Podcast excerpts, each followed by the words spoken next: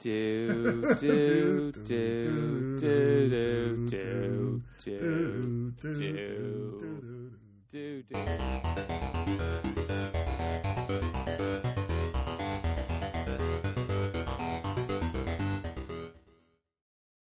When you set an MLS Cup record and hold it for about three minutes, it's that's so MLS. Oh, sad Doop. On North American Soccer Podcast with myself, Andrew Bates, and Nick Thornton. Hello, very exhausted Nick Thornton. Hello, hello. Sad, sad Doop noises. Sad Doop noises. Ah, what a final. One for the ages. Uh, I saw a number of people being like, that is so MLS. That is so Major League Soccer. And it cast my mind back to when we started the show, and I was like, I hope her name is still relevant, you know, many years later. well, I needn't have worried, because what a final. it makes you say the name of the podcast for sure. That's the name of the Uh, show. I have to I have to like over and over um I keep having this this like almost resistance to branding that as soon that I was like, "Oh my god, I love this game." And then as soon as they were like, "This is the greatest match that's ever happened." I was like, "Okay, do I love this game that much?" but it was really good. It was. It, it is up there for sure. Greatest MLS final. I don't know. I think MLS Cup is or MLS's back has got to be up there with just strange things that have happened. But uh, certainly There- one to remember. there haven't been the, put it this way there haven't been a lot of games like this game um, because obviously there was so much back and forth this was even going into it this was the uh, the two conference champions fighting which i think hasn't happened since it was like 2003 or 2005 or something um, and you had consistent a number of of uh, of lead changes and in acquisitions uh, that uh, that uh, the tremendous whatever happened for LAFC in the shootout. Um, the the monkey's paw closed for someone. Yeah, yeah, and certainly in terms of just like an entertaining game from just about the first whistle, yes, this game delivered on all fronts. Uh, even when it was chippy and it didn't see there wasn't a lot of goals per se happening, it was still high intensity, very high press um, from both sides, quick countering from both sides, great saves on either end, like truly a bit of everything in this one. Um, and of course, LAFC emerged victorious in the end. So what? So going into this, what was your what were your hopes for this game? Which which side were you were you pushing? Were you were you hoping to see a particular side win out? Was there uh, were you just rooting for the match itself? As yeah, as the, the the neutral coming into this match, I felt like LAFC had a pretty good chance of winning it. Officially, I committed to the answer of Philadelphia. Just because Philadelphia was so dominant over New York City, I picked New York City as the MLS Cup winner. And I just thought the way that Philadelphia sort of handily beat New York, I was like, they, they can do that to LA. I'm not sure that they will, but that was my locked in pick. Um, but I certainly had no illusions of like LAFC's out of this one or doesn't stand a chance. I, I thought like Philadelphia can do it, and the storyline is there, right? Of having missed out on it last year due to having basically the entire team out in health protocols. The story was kind of there for them to like to win it. Um, Also, also they had that the two years ago when they won the they won the supporter shield and then lost in the first round. Mm-hmm. And like I think it's fair to say of LAFC, they sometimes choke in big games. The fact that they beat Austin in the way that they did to me felt like okay, this team's obviously legit. There's definitely fair criticisms of them, but you have that of any team. Clearly their quality is there. So I definitely didn't feel too confident coming into this game, having any idea who would win, and uh, it turns out that felt pretty justified. But what what were you sort of thinking heading into this one? Well, I had that feeling about that it was that it, was hopefully Philadelphia's time. Right. And and as much as I mean, there's there's some there's some ins and outs in terms of the LA the like. I'm a little bit resistant sometimes to the idea of like LAFC being a club MLS loves, but they're it's so well supported. The fans obviously it was such an amazing memory for the people in attendance at that uh, you know on that day. Yeah. Um, and they have done so much to you know make that club a a, a great place to be in a, a great atmosphere that they're sur- they surely deserve this wonderful uh, the, the wonderful time they're getting. Um, and you know you can't say that they you can't say the club hasn't you know spent. You know they have they have Giorgio Chiellini Yeah. and, and indeed Gareth Bale as uh, as as spare parts on the bench. Not a not a lot of clubs in the world can uh, you know not uh, clubs in any league you know would love to have that as a as a you know just a just sort of a nice thing to have around. But it, Um, yeah, I mean, I guess we we can dive into Bale and all that a little bit more later. I had a thought there, but but uh, but but I but it was still you know they've they have uh, they have they've been up to the the the plate a couple times. Like you've said they've had their opportunity in big games. They hadn't quite made it this far yet but they did they did what they needed to when it counted. And and certainly it was done in a um, an extremely entertaining fashion.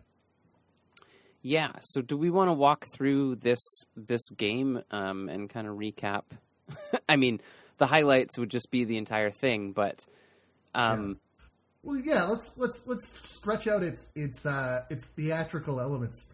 First of all, before the game, uh, during the week when Kellen Acosta was asked, yeah, um, Kellen Acosta was asked in a uh, an interview segment, um, "What is it? Must be so amazing in Philadelphia right now. What is it like for you to represent the city?" And Kellen Acosta, wearing a LAFC jersey, sitting in front of a a placard that said Kellen Acosta, Los Angeles Football Club, said, "I don't play for them." yeah, we're- Do you mean playing against Philadelphia? yeah. Uh, he, I thought he handled that really well, but it also just sort of like a sad trombone noise of like this is this is sports reporting in America about Major League Soccer in a nutshell, right here. Just somebody wandered into the room and got the sport right. Somebody was sentient. Somebody was sentient and, and, and thought they had it, and and and uh, you know you never want to. You never want. You always want to look at these as a journalist. I always look at these things through parted fingers, like oh no. Um, but indeed, it was Kellen Acosta scoring for the city of Philadelphia on 28 minutes, um, on, off of a free kick, off of the off of the face of Jack McGlynn. Um, I almost wonder if that should be an own goal because it, it it McGlynn doesn't mean to do it, but he certainly looks like he heads it in.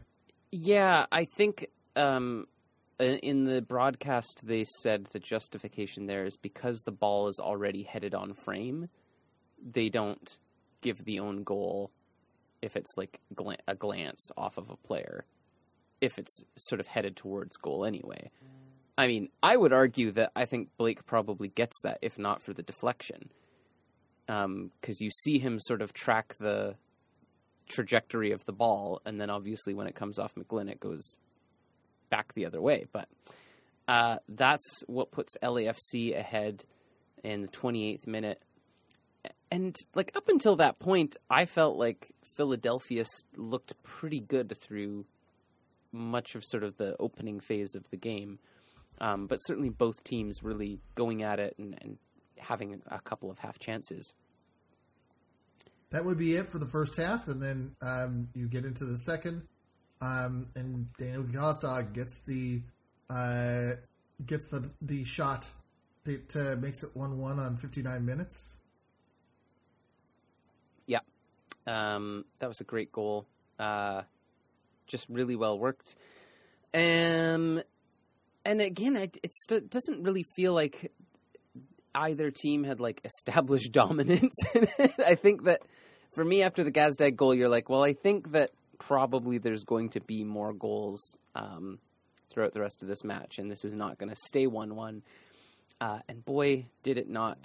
Jesus Murillo gets one in the 83rd minute, um, and off a corner, one of uh, one of many set piece goals in this one. Yep, another set piece goal. Uh, and then Jack Elliott returns the favor two minutes later in the 85th minute. I think was that one not also off a, off a corner or a set? Play? I think that was a free kick. Yeah, right. Uh, and yeah, it, it, very similar, very similar whipped in header um, on on that goal as well. Yeah, and and that was kind of the interesting thing, right? Is it was like the teams. I think it was always going to be a case of there needed to be absolute precision on the chances for them to go in, and both sides did that really well when the chances came. Um, there's a few howlers for sure in this one, but I think that's forgiven in a final. Um, and then the sort of the, the like the game's already got that going for it, so it's two two in the 85th minute, um, and it stays that way and goes into extra time. Again, two. We're talking about two goals in the last ten minutes that both of which both of which change the the potential you know extra time situation. Absolutely, uh, and then of course the the biggest thing that well one of the biggest things that happens in extra time is Maxime Crepeau is the last man back for LAFC, and he decides to go in for it. Um, so this is a this is like a this is like a, a, breakaway that's happening in his direction. Yeah, and I forget who who's the LAFC player that was running. Adam. was the, the, the Philadelphia guy or Philadelphia? Uh, sorry. Well, the the challenge. So here it was, was Burke. It was Cory Burke. Here was the challenge with this. Um, is it the two? It's like two two different sports things were happening at the same time. Um, yeah. One of which was the the thing that really started happening first was the the what card and foul is appropriate in this situation because it certainly looked that you know the the, the Philadelphia player is launching it at high speed and goes flying, um, and and the first thing that Ismail Elfath does is reach for a yellow card, um, and people are remonstrating with him, and then pretty soon after that, people realize that Crepeau has suffered a pretty serious injury. Um, yeah. I don't know that we have a clear explanation of exactly what has happened to him, um, but it certainly looked like there was a a, a leg in, a leg break of some sort. Oh um, yeah, yeah. I uh, I went back and watched it so that others wouldn't have to, and like that leg is not in its right position. It's not. They didn't play. Not good. You don't want to. You don't want to go back and see it if you have. I I felt bad. I did the I did the same thing, and I'm like, oh my god, why did I do that? Yeah, it's yeah. Like, immediately, you're like, and there's a reason why they chose not to show this, and I did this to myself. Obviously, uh, our thoughts are with Maxime Crepeau. It's yeah. just a, a horrifying thing to happen, but as as you say, like as he's down and they realize this injury is happening, he's been given a yellow because of the denial of a goal scoring opportunity because he fouls Cory Burke and does also injure Cory, Cory Burke in the process. So it's one of those like horrible things where you're like, it's a horrible injury to happen and you hope it doesn't happen to anybody, but like Maxime Crepeau is the one that has gone in and fouled and like initiated this and it's also like textbook red card. So not only is he on the pitch with a broken leg or you know what lo- appears to be a broken leg, you also know that that yellow is turning to a red, and it does. So he is sent off as and then carted oh off oh the God. field. And, and just what and you can see Elfath's face is just like I just don't want to do this. Like I'm sorry, not, but like I have to do this.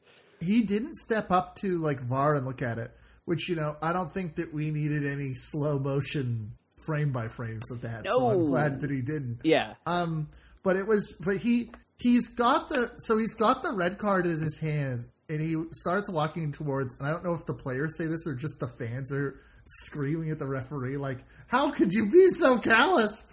Just just like just like like like he gets a, a, a strong negative reaction. So he looks nervous.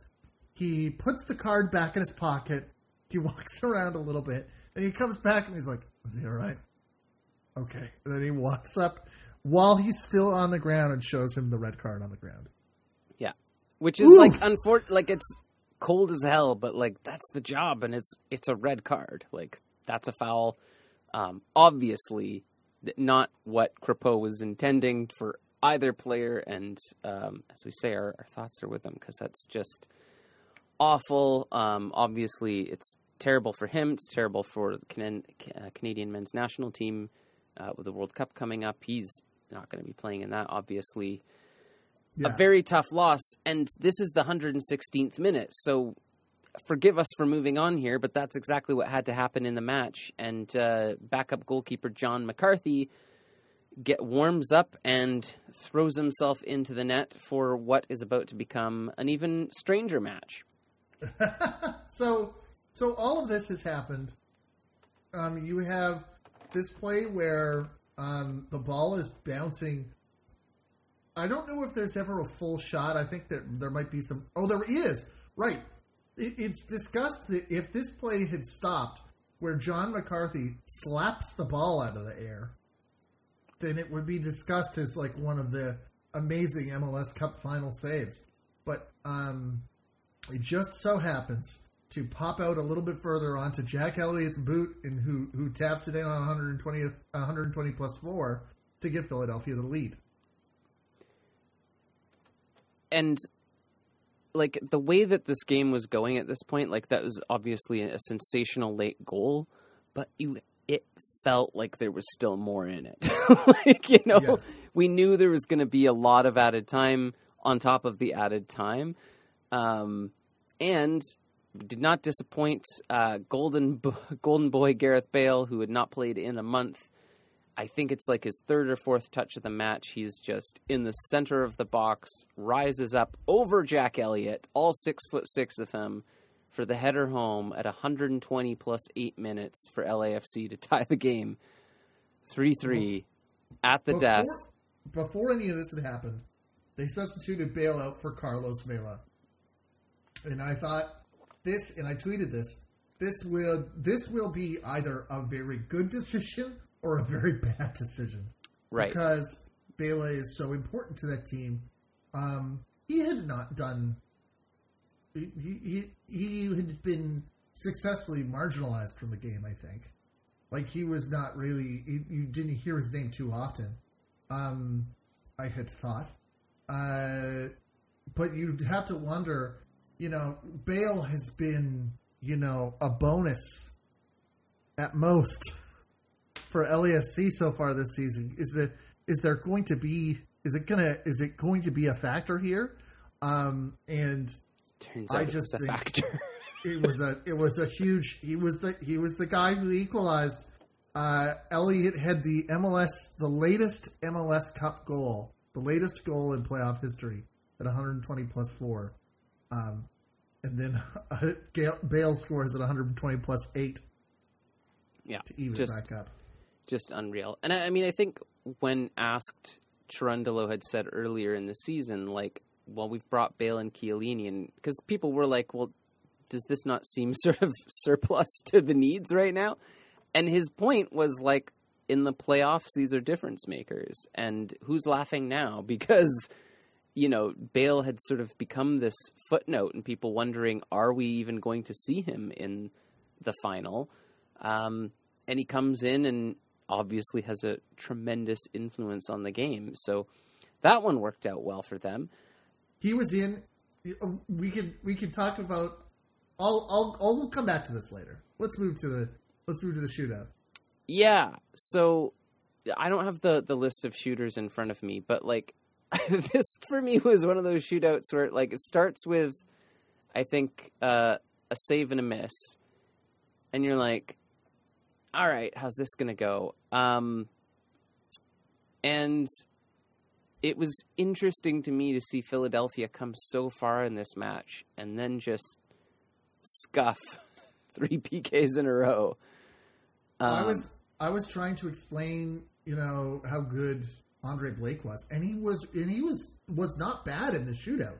No. Um, he gets the save on Chris Tello, and you think, oh my god, we're starting Teo. Uh, oh, I'm not Teo. Uh, Teo. Yeah. Um, and you think, oh, he's this is this is not going to go this is not maybe this is uh, this is the start of something. And then Gazdag, who had got his goal earlier in the game, has looked great all season. Looked stood up, looked amazing, and the goal the keeper is diving in the wrong direction and he puts it right over the bar. Yeah. Yeah, like really quite poorly taken penalties from Philadelphia and um in a game of you know back and forth and and such so evenly matched through so much of it it it felt like kind of appropriate that when it mattered most and you just needed that extra bit of quality LAFC was clearly the team that had that and just stayed calm and, and finished business off but the thing that I, I think like the biggest star of this match is a player who was on the pitch for some of the least amount of time, and that's John McCarthy, That's uh, right. who won MLS Cup 2022 MVP as presented by Audi for his troubles. Uh, I think well deserved because he comes up with a couple of massive saves in this uh, penalty shootout, and He's he saved against Jose Martinez and Kai Wagner. and I think that like as a narrative, I found it a bit weird that after only four years in MLS, uh, MLS and LAFC have kind of had this narrative of like, could they finally win MLS Cup? I'm like, what? They've not, it's not been. And they were th- good that whole time. Exactly, but it's like, well, they came really close that one time, and they should have quote unquote won it. So now it's like the monkey on their back, apparently. Which, like, hey, you run with a, whatever narrative you need to put bums in seats, I guess. I'm just saying, But- in no way could you have considered that, um, you know, a long suffering, you know, pain. No, no, no. Um, anyway, I, I think that um, there were, you know, obviously questions about LAFC, and I think there's been lots of comments, and maybe I've even made some of those comments about LAFC and just buying every good player and spending huge amounts of money and doing all of that. But when you actually look at it, I, I think that they've they've made really, really good business deals, made really smart signings, and John McCarthy stepping in in such a crucial moment really demonstrates how good of a team LAFC have built, and that this isn't just one player, this isn't just one star. However, those big names and stars play their role in this as well, and I think both LAFC and Philadelphia Union have proven to be two teams that know how to do a lot with uh, the money that they have and spending, not being afraid to spend money, but also doing it wisely and picking up players on free transfers and um, getting academy products through the system. I mean, John McCarthy is a former Philadelphia academy player. Like, um, I just think that in another outcome, if this game had come out a little bit differently, then people still could have been like, "Oh, well, like LAFC just got lucky or something." I'm like, I don't think they got lucky in this. No. LAFC ground out a victory and thoroughly deserved that win. Yes. So, congratulations to them. Congratulations to John McCarthy. This is my biggest thought on all of this. You know, he he is he is as noted from Philadelphia. Had to play for four seasons for the Union and for the for Bethlehem Steel, um, in the, the USL, which is their uh, their was their USL affiliate affiliate. Um, the I just think for for a substitute keeper, you think of all the ones that everybody that that that has to be ready for this kind of thing. It's like there's simply no way that you can go to that game and you know that you can wake up on the day of the MLS Cup and look at yourself in the mirror and say, you know, every every everyone for both teams, you know, wants to do their best, but nobody can imagine that he looked himself in the mirror in the morning and said, "I'm going to beat MLS Cup MVP." Probably not. I mean, we can't speculate as to his pregame uh, preparations, but um, yeah, I mean, it's been said a lot with the rise of guys like uh, Zac MacMath and um, Brad Stuver. You know, other goalkeepers that have had to sort of be journeymen around MLS and took a long time to establish themselves and get their shot. Um, and John McCarthy now amongst them. I just, yeah, it obviously speaks to how difficult of a job it is to stay fresh and ready, and yet that's the job, and they're ready to do it. Um, so I think it just gives a, a, tremendous amount of insight to just how hard every player works, so that they can come in into a moment like that and be ready for it. Um, That's absolutely right. He, like you saw the emotion, like he his legs sort of gave out on him once they won because I just obviously the moment sort of caught up to him, but God, he he was ready for that. He didn't. I mean, being put under a lot of pressure, he looked confident. He was so good, and and you know the being the first person that the the trophy that uh, Carlos Vela hands the trophy to. Um, you can't ask for anything. You can't ask for for for a better experience than that. Nope. Um, and a, and a better performance from your your uh, your substitute. Um, the tale of the two substitutes for LAFC, both uh, McCarthy and Bale. Yeah, and McCarthy arguably the more important of those well, two true. substitutes. If you're splitting hairs, I mean, not that it matters; they both played their part. But I just remark at how, uh, for just just if I could take a moment now with to talk about the the significance of of this season for Bale, just mm. this idea that you know he was in he had he had been so far out of the Real Madrid setup. Um, we started this year with, or, or you know, we in, in it wasn't it this spring that we had um, Real Madrid won uh, won La Liga and Bale stayed in the locker room and didn't go to the trophy presentation. Mm. And now this time he's putting the putting the team into the play less than in the same calendar year. He's putting the team into the playoffs. He's he's having this amazing, huge celebration because he was a part of it. He got to be a part of it. Um, and, and it's just interesting to me from somebody who consistently people have said that this guy's club career is basically over. You know, when he played for Tottenham, people said um, he's using you like a gym, and he hmm. did, and everybody was fine with it because he he has for the last two years, you know, somebody when he was playing in in in Tottenham in the for Tottenham in the FA Cup, and he was playing against that. There was a game against some tiny team, and they were playing in in basically a back alley somewhere. And the the defender said in a piece for the Athletic, "What are you doing here?" And he said, "I don't know, just just living life. This has been his life. He's the ultimate football tourist. He just yeah. gets to get paid." Go places, win trophies, score in finals, and why the hell wouldn't you want to? Like it, it it's interesting, especially with the uh, the Messi and Inter Miami rumor mill swirling yet again, with seemingly legs this time, which truly anything can happen, I guess.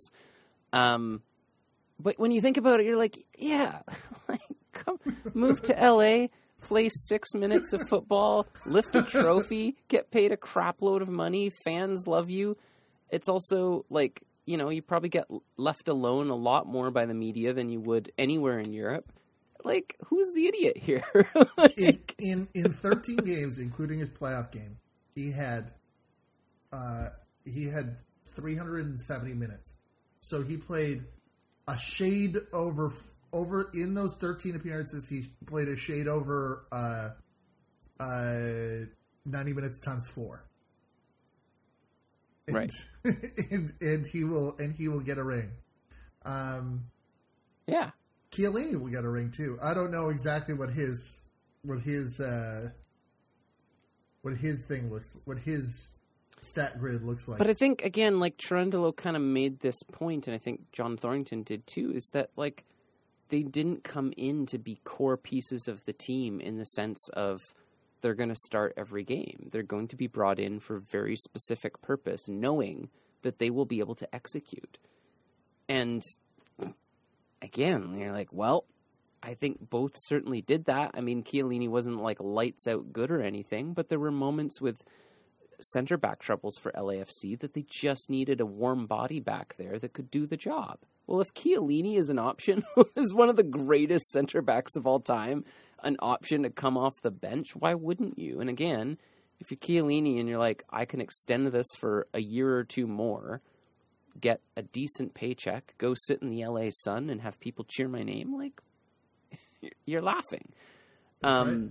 And I I think that teams that understand that you can do that if you can get the player at the right time and at the right salary and use them in the right moments, but you don't build your team around them. And I think that's the thing that we've seen clubs struggle with is where they're bringing a player in that's clearly past their prime and expecting them to do everything. The Bastian Schweinsteiger signings of MLS, you know, where it's like they're going to be good if you play them all the time, but also they're not meant to be your pivot point. You, you, like you shouldn't build a team around a player that's about to retire. Um, but if they're going to come in as key pieces when you need them and know that you just you can tell them what to do and they'll be like, "Yeah, all right." and go do it. Like, yeah. It works. Turns out it works. I um I feel that if you look at um you've one one other you know piece I think that needs to be highlighted is what a good job Cherundolo has done and and and overall in, in balancing this team. LAFC has always been a lot a, a, a group that has a lot of pieces that need to be um, balanced, uh, but they've come together great. As you noted, we're able to um, to get the win against Austin, a team that had had a lot of momentum, and also to get that win against LA Galaxy in the in the second round of the playoffs. Um, another game with you know multiple, you know, eighty minute plus goals Yeah. where it's just like something changes, but that doesn't mean the gameplay the game plan changes. We can we can kind of a, attempt to push through it. Yeah, and, and I think that you know the criticisms that we've had of, of LAFC have, have been where they haven't been able to push through those moments, and it just kind of gets away from them. Um, they've had very few out and out bad games. I think the point has just always been like LAFC are a beatable team, um, not easily beatable, and certainly you have to know and be very precise about that. But um, Vancouver Whitecaps have got to win. there you go. they couldn't beat the Whitecaps towards the end. Um, They, they did they did earlier, but one time they didn't. that one time they didn't. Look who's laughing now. Sad Doop. Um, overall, looking back at you know round one, the conference semis, conference finals, what for you were the biggest surprises? Because I, I, for me, I feel like a lot of it kind of played out more or less as you might expect. But what, what for you? What were the matches that stood out, or the teams that you were kind of like surprised by, either in terms of how far they went or how far they didn't go? I think that um, the Austin RSL game in the first round, um, in which I was actually going to mention this, you were talking about the penalty shootout in the final. Um, in some ways, it reminded me a lot of the Austin RSL shootout, in which you know things things were pretty robust throughout the match, and then um, RSL is just not able to after the the the opening exchange. RSL is just not able to um, to land a few more a few more hits. Um, the in I think certainly other than LAFC, Austin is is among the more interesting stories of this of this year's playoff or among the two teams that made the finals. Austin is one of the more interesting stories in this year's finals, and I think one of the one of the rare opportunities in which you know the MLS uh, the MLS averse of, of media accounts and, and various, you know, uh, pundits have been, we're thinking, oh man, I might like to see that team win instead of LAFC in the conference finals. Wasn't to be. Um, but Yeah. the, but certainly this was their opportunity to, you know, emerge onto the stage as a major player. Um, and with the wins over RSL and Dallas, they were able to do so. Um, I, you know, that I was uh, really rallying for Montreal, and they were able to get the win over Orlando pretty convincingly. Um, but uh, unfortunately, it wasn't to wasn't to wasn't to be against New York. No, Um, it all sort of fell apart for us in our predictions in the Eastern Conference. I feel. I feel like we did pretty okay in the West, and then in the East, the the longer it went on, the more hammered our predictions became. Um, yeah, Yeah, for me, I, I'm as you pointed out at the beginning of the playoffs. Uh, Montreal is obviously a huge success story from the season. They did get knocked out by New York City. I would say pretty convincingly as well, which sort of sucked to. It felt like a lot led up to that moment, and then just the, the sort of the steam got let out a bit. But overall, you think uh, a hugely successful season for Montreal, um, and what Wilfried Nancy's been able to do there is just incredible. And you sort of feel like, yeah, Montreal along with Austin next season, you'll be looking at two teams that, yeah, have I think put an you know a bit of an underline under their names in MLS. That the, these are sides that are not going to be easy to play against and have a lot of the right ingredients. Um, you know, for Montreal, they got knocked out in the conference semis. Austin made it through to the conference finals. I think both felt disappointed to not go further, and that's a really positive sign for both clubs. The best other game, other than MLS Cup final, was Philadelphia, New York, in which you know New York has have had have not had the the, the strongest season that you might expect. Um, they they were attempting to repeat. They've had to have they've lost their coach. They have you know they lost Tati Castellanos, um, but they still looked really strong. And obviously they were strong in beating beating Montreal. They get the lead in Philadelphia, and the next 10 minutes after that are stunning, or next 20 minutes after that are just sort of outrageous as Philadelphia scores three times in eight minutes. The the 2005 UEFA Champions League final miracle in Istanbul was only one minute shorter. Uh, you know, like that was yeah. obviously that was a that was that was to to get uh, to get out of a lead, but that was just a otherworldly, you know, stretch of play that you just like you were just like, what is happening? How can all of this be happening in the order and time that it's happening in? And and New York City FC looks so good coming into this, right? Like they just seemed to be, you know, picking teams off the easily. I, mean, I don't want to say easily as a point of disrespect, but three 0 over Inter Miami, uh, three one over Montreal. Miami maybe a little bit more expected there, but we knew that they, they were coming in with a lot of momentum. Obviously Montreal as well, and then to just get pummeled, like they fought hard and they looked good for a good solid half. Um, but Philadelphia, once they turned that screw, as you said, like um, you know, Carranza gets a goal, then Gazdag two minutes later, and then Cory Burke just has this like body check, turn, run, muscles through all the defenders, passes, ball comes back to him, and he blasts it into the net. And it's just such a like sheer force of will goal that kind of summed up like the Union are inevitable. They're just going to do their thing and create chaos and score goals. Um, yeah, that was a surprising one to me as well. That I, I really thought New York had more in them, and, and they just couldn't, did not go to plan.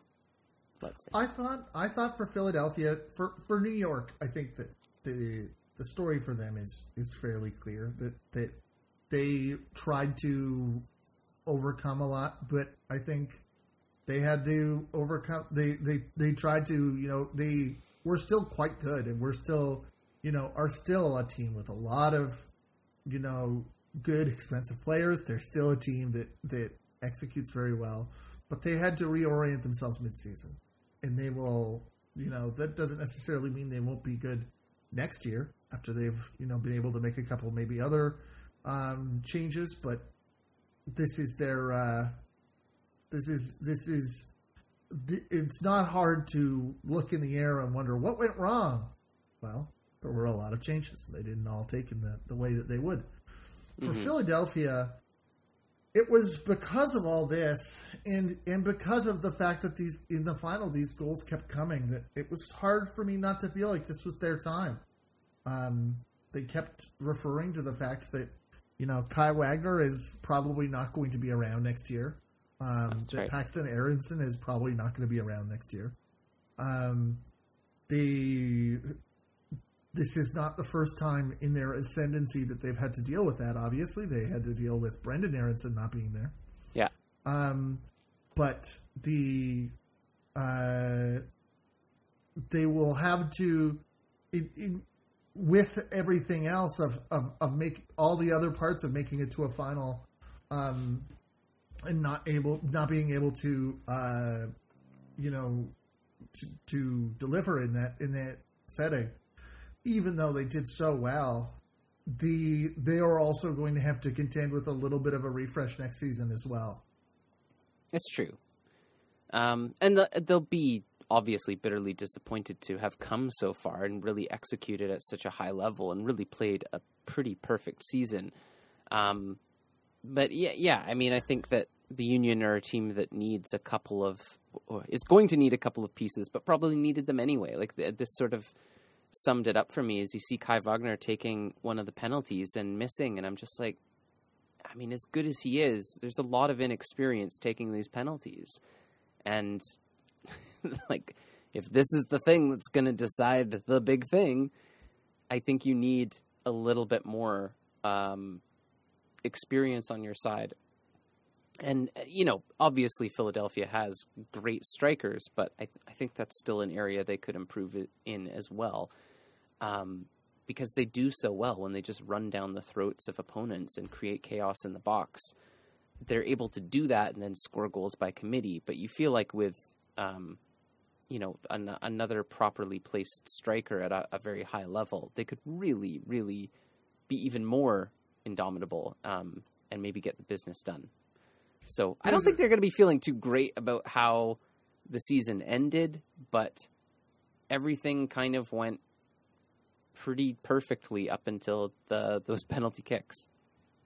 Is this going to be um, a year like Portland have, where where it was challenging to to recover after, um, sort of to to to recover from the the hangover of going to the final, or is this going to be a Toronto FC in 2016-17 situation where they just come out and they said, "Okay, I'm very mad about this. I'm going to show it to you all." Well, I kind of feel like this was that year for them, right? Like they suffered horrendously losing so many players to health protocols last year that really ended that playoff run for them that really felt like they were you know if not the best team very close to and had a good chance of winning the final i don't know i, I mean as ever like there's just so many teams now and it's just so hard to tell what moves are going to happen that's all of a sudden going to make a team that wasn't a factor this season, a factor next season. I feel like for Philadelphia, they know how to transition new players in through the pipeline. They don't change the system. So all the players who would be stepping in to fill in for the players that you mentioned who might be on their way out, they know where they need to slot in. Um, as ever, it's can the union improve upon not just what they built this year, but improve in relation to all the other teams that are also going to be uh, looking to add players. It's a lot of momentum to to sustain. Um, I think the Union probably have the right pieces in their club and the structure to do it. But it could be that yeah, next season for them they they may be. I, I think it's hard to imagine them not in the playoffs, but um, back to the final again. They are going to have a lot of work to do to to get there. I think if you look at it as a multi-year project and you you think about it I think that, that in looking at these last three seasons for Philadelphia, you can look at it as like, oh man, this is our time. Oh, we've learned a lesson and we're going to go back and win next year. Oh, it didn't happen, or whatever, right? Like, like those. Obviously, it feels disappointing if you look at it from that perspective. But I think that if you look at it from the perspective of like, obviously being the supporter shield champions and then um, losing in the first round you've got to think we've got to be able to progress to the next level we can have this level of success in the regular season. And i think that this is clear evidence that they have done that. I think that they can clearly look and, and say that they have been able to to push to that next level and and and this can be seen if you if you frame it as a you know as a as a clear sign of progress for this club, I think that that hopefully can be something that is a is a game feels like a boon and not Mhm. another disappointment. Yeah. Yeah, and like it's not a thing uh, a lot of teams do. I mean, I mean, obviously, just by the math of it, not a lot of teams make it to the final. But to be so consistently good and to have sort of established them at a certain level, I, I think that, that that always bodes well. Um, and there's nothing to me that suggests we need to worry about that position. Um, that is it for that's it for the season. Yeah, that's a, another. That's an, the chapter closed on the 2022 MLS season, which, uh, as ever, it feels like we just kick off and then we're sitting here talking about the final and the fact that there's going to be uh, no more MLS for a bit. The fastest the fastest summer in history. You can it always feels like this and it doesn't it doesn't just feel like this for this reason, but Yeah. um we had the uh, the MVP was crowned on No- on November first. Hani Mukhtar of Nashville Nashville has been named the 2022 Landon Donovan Most Valuable Player. Yeah, well deserved as well. I think uh, there was lots of d- healthy discussion, but it sort of felt like, in terms of a player's influence on a team, it's hard to overlook Mukhtar. won the Golden Boot with 23 goals and got the the additional um, got the additional hardware to point it out. Yeah. Um, I heard somebody. Do you think that he's going to? Do you think they're going to put him in the national team? Mm, no. Although the way national team lineups are going and injuries are happening because we're playing a World Cup in November, uh, you never say never. What are some of your? We we we should do some awards this year, so we don't have to. We don't have to wish. We don't have to rush um, so quickly. But but from this year, what is what is something that you um, an impression you're left with, or a lesson you think we've learned? I think a lesson that we learn a lot. Um, it seems to depend greatly on who the lesson applies to, but is if you can't do it in the 90, y- you're going to get punished. Um, Yes. And although that was tested greatly today by Philadelphia Union, when you're playing an away game in a final, um, it behooves you to try to get it done in the 90. And there was clearly uh, a couple of moments of just a bit of lapsed uh, focus or, or whatever that saw LAFC establish some dominance into it, and it was great to fight back. But uh, it's really hard to maintain that over 120 plus or 130 minutes, as this case was, plus then PKs. I mean, I don't know. It was a very MLS season to me. Like, you know, it was the season lived up to our podcast name. There was uh-huh. just so many different wild results. I I guess one thing that I, I think we are beginning to see is like as much as the league continues to be very competitive, I think there are is an emergent group of five or six teams that really are a step above the others, and I think those five or six teams are all the ones that went furthest in the playoffs.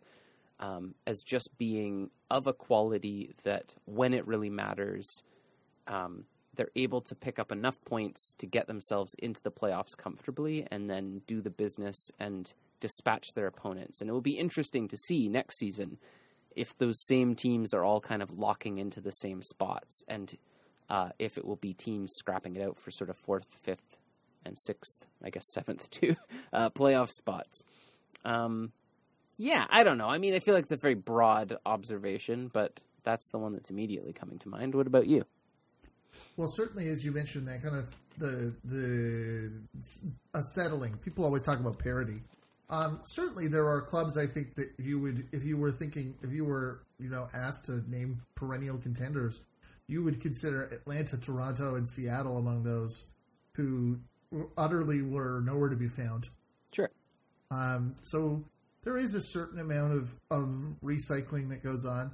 But, you know, Don Garber was on at halftime and uh, was asked, as he always must be, about expansion.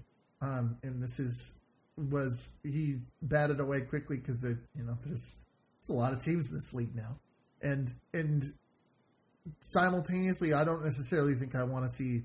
There was there's been some discussion about trying to have like a like a like a World Cup style playoffs. I think that that is a bad idea. So um, stupid.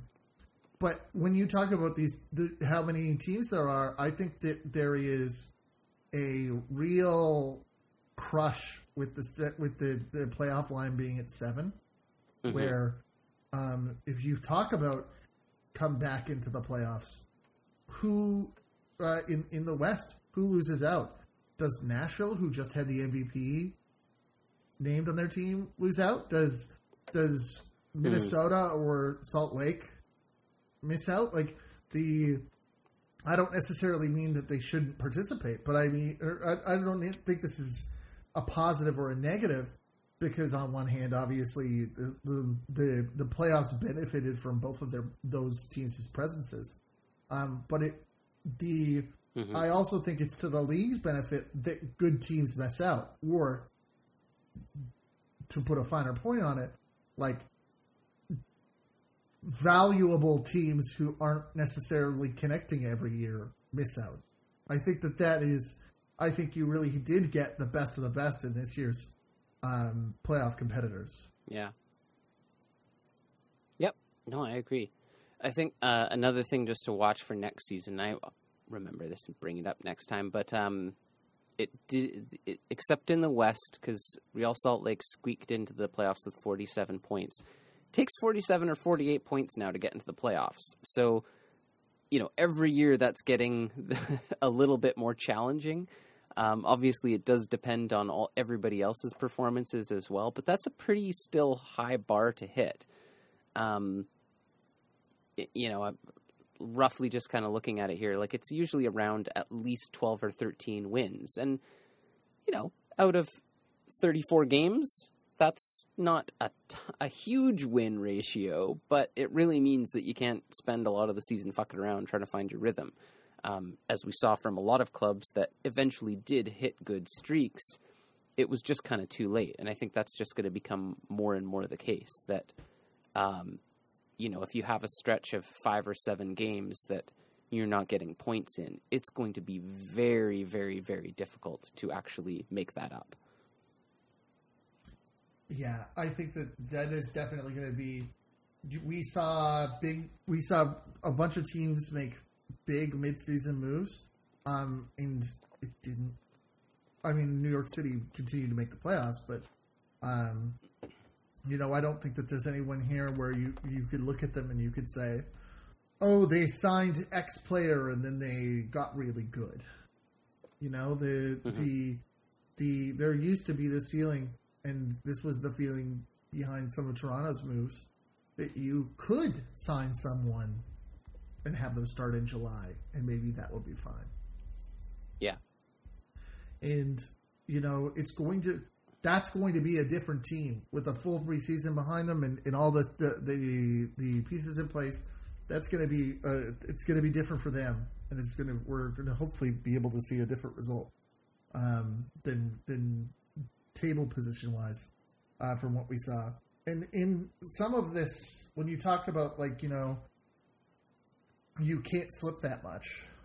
Um, next year, there's going to be a break for the Leagues Cup, Mm, right. so uh, which in which every MLS team will compete. So, in addition to tournaments like the Canadian Championship or the U.S. Open Cup, um, if you don't have a particularly good regular season, um, I suppose there will be an opportunity for you to uh, to to stamp your mark on thing on the soccer world in another way. Yeah.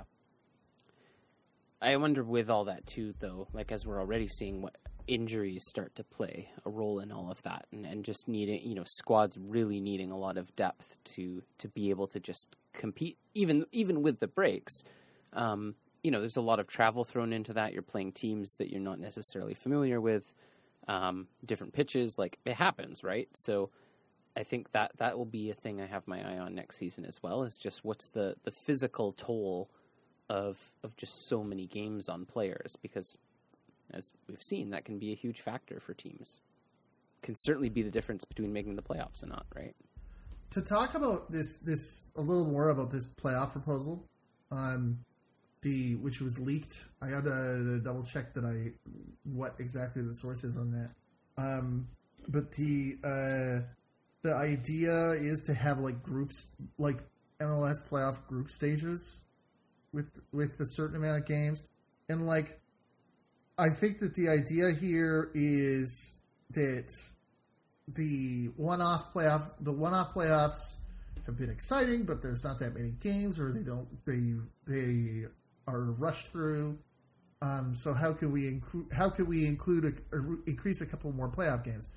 I think that if you want to have more games, either go back to double eggs, even if people complain about the the excitement amount, or add more teams. Mm-hmm. Mm-hmm. What do you think about this uh, this idea that has been that has been put forth? I guess on some level I understand what they're trying to do, but the cynic in me is like, well, I mean, now that you have the audience, now that you have the new Apple deal, like you just want more games. Um, but I feel like they keep making these decisions and then afterwards sort of asking players how to respond to it rather than like, is this right for the players? like it just it I mean, I don't think there's any illusions about soccer players being treated kind of like products, but at a certain point, you kind of have to wonder like, can we not just enjoy the product that we have? Like, we've got 34 games, that's a lot, that's enough. Um, the playoffs already, I feel like, are still fairly long. You know, it's not like there's only a couple of games and then they're out. Um, I'm honestly quite happy with the way it is. I, I think I initially had some hesitation that it would just be the single round knockouts, and I get that that can sometimes see unf- seem unfair depending on the seeding, but also I just don't think we need to be playing uh, playoffs for six weeks, you know? Not that that's the proposal, but I feel like it's long enough. It doesn't need to be longer. We don't need more games. Uh, That's a good. I don't know that what like what does it add other than just more games, more ad time. continuously each year because of various scheduling things in and outside, inside and outside of the league's control. They're always trying to squeeze the playoffs in before things freeze in North America. Mhm. And, and and you know this is the the this is the the trade off that you would have to do. Um, the other big change, the other two big changes for next season, um, is that there is going to be an expansion team, St. Louis City. Right? That's right. So there will be an expansion draft. Um, and uh, also the um, Apple deal Right? will take off, which will have a massive effect on how people take in this league, including on scheduling. You also made a, a funny point about how uh, TSN decided to sign off their tenure broadcasting MLS. 11 years. 11 years. I'm not necessarily saying that they had to have a big panel discussion. I know that they had other stuff happening, and, and I know that they were carrying the broadcast as opposed to doing their own broadcast. But the fact that they hand John McCarthy the trophy, he raises it in the air and he turns to his his his teammate, and you can't even see who it is because now all of a sudden we're watching college football, and they just just bloop Yeah. it out, and that's that's uh that's that's it after 11 years of of a love hate relationship. Yeah. Mostly hate. Um, yeah. What a way to what a way to go out. Um, so obviously we'll keep folks posted there as we learn more about exactly what all of that looks like. But I mean, it's hard to feel like you know, given just the issues with TSN, ESPN, Fox, all of it. Like, uh, hope there's nowhere to go but up, right? Um, and hopefully some of that scheduling stuff as well. The powers that, that that be at Apple seem to have been able to provide a bit more of like a okay. We can have midweek games sometimes, but not all the time. Um, so we'll see how all of that shakes out. But of course, it will be a very different uh, I'm assuming look and feel next year and, and different experience for many people watching. Um, but it, it's hard to imagine more frustration than we've been experiencing. And it, it also feels hear- like it's at the time where it's like it's it has to be expanded to a network that actually cares about soccer and wants to see MLS grow. Are we going to hear Alexi Lalas as he did um, in the halftime show? Uh, are we to is is Apple going to pay Alexi Lalas to say the word set piece orgy? Uh, I hope not. I hope not. The I don't have a lot of faith, but we'll see. We'll see how it all shakes out. Um, elsewhere, uh, the other big news in, in one that I think people had had people clutching their legs as well uh, in Canada. Um, Alphonso Davies came out of the Bayern Munich game with a hamstring hobble. Yeah. That's uh, we're getting pretty close to the World Cup for this kind of thing to be happening. I saw the news. excuse me. I saw the news and I purposely like just chose not to even process it in my brain and just be like, until there's official word of what grade of like strain it is, I just don't even want to know, and I'm just gonna pretend like I'll be back. But That's a good point. Uh, And our and um, your friend of mine, uh, Isabel Ferreira, said we won without them. yeah, yeah, it's it's uh, true. or not, or not. We won without them, but but obviously we. Uh, We would prefer to have Davies, and we've succeeded without him in the past. so fingers crossed. We would we like, this would not be the end, but you know, obviously that's such a a a valuable piece. We would love to see him involved in some capacity. There has been some discussion of the idea that that in some way this is a preamble for the next World Cup, in which will be hosted in part in Canada, but but it can't only be that. Um, there has to. This will be the first experience for a lot of people, and obviously, super sad for Maxime Crepeau yeah, um, to to miss that, and, and he would have been, you know, present and, and as a probably the number two in the setup, um, but probably would have played a game. As it is, we will probably see uh, the inclusion of Dayne St. Clair at least. hmm Um, so I guess the that's where that's where in some ways the attention moves to now. yeah. The And then, I mean, the World Cup. and St. Clair's coming off a, a playoff run, so like you know he's That's true. he's game ready. He's seen some some MLS playoff uh, action, and I think has has proven his worth. Um, elsewhere, of course, we had CanPL wrap up, uh, Atletico and Forge last weekend. I think there was a bit of controversy in that one. Forge won two 0 and then of course we had the NWSL final, Portland Thorns overpowering. Wait, no. Who won that one? Yeah. Yes. Yeah, that Yeah, was yeah, the- yeah. that was the Thorns. Sorry, I Let's- just had a moment of like talk- I didn't have the score in front of me, and I was like, "That's right, right?" let's just give the the Atletico Forge thing a quick uh, a quick chat. So this was this was you know Atletico Ottawa had been able to had had a, a really good regular season, and they were hosting at home.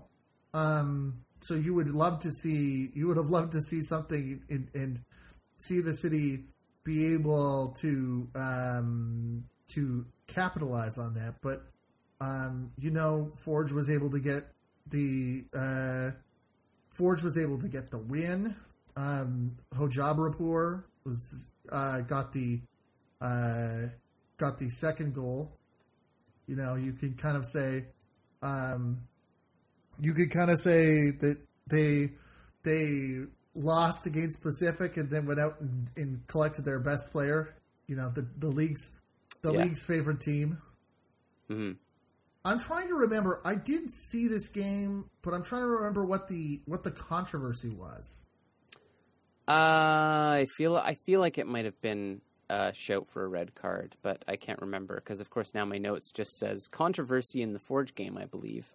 it's so hard to and it's so hard to uh, find these things on uh, when a lot of it is is league is the league owned media. Sometimes it's hard to. Yeah, you, You don't you don't always get the uh, the after effects of some of the coming togethers in the highlight reels, but um, regardless, uh, obviously, uh, you know, big win for the Forge. for Forge, Um, not the Forge. and, and it is uh um it was Portland taking the uh the NWSL championship. Sophia Smith with an amazing goal yeah, four minutes very in, early in. just making a point of it. Kansas City knocked out. I, I mean, Kansas City had a hell of a run to get there, um, and then there's a unfortunate own goal in the 56th minute as well to see them go through. But uh, emphatic win for Portland, another one for them, um, another good season, and uh, a wrap on sort of all three. Uh, North American leagues. Well, I guess we didn't talk about USL, but we almost never do. So, presumably that Um, wrapped up elsewhere as well. The so I guess we now look to you know the various drafts. We look to, to the World Cup.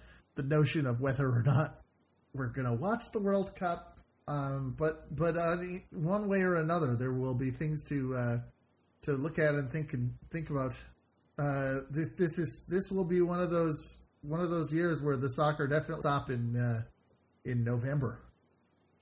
No, yeah, it's uh, there's lots more to come.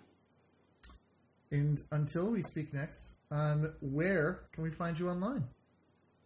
You can find me online on Instagram. Uh, that's so MLS and uh, Apple Podcasts and wherever you find find podcasts. Also, that's so MLS.com. Where can we find you? You can find me on Twitter at Team Bates, www.team-bates.com. You can also find me from time to time at the G Forbes Elliott Athletic Center, uh, doing um, stadium commentary at UNB, UNB Saint John. Heck yeah! And You know, if you're in the neighborhood. One one more time here for MLS Cup, a sad Doop, some sad Doop noises. Do Do, do do, do do, do do, do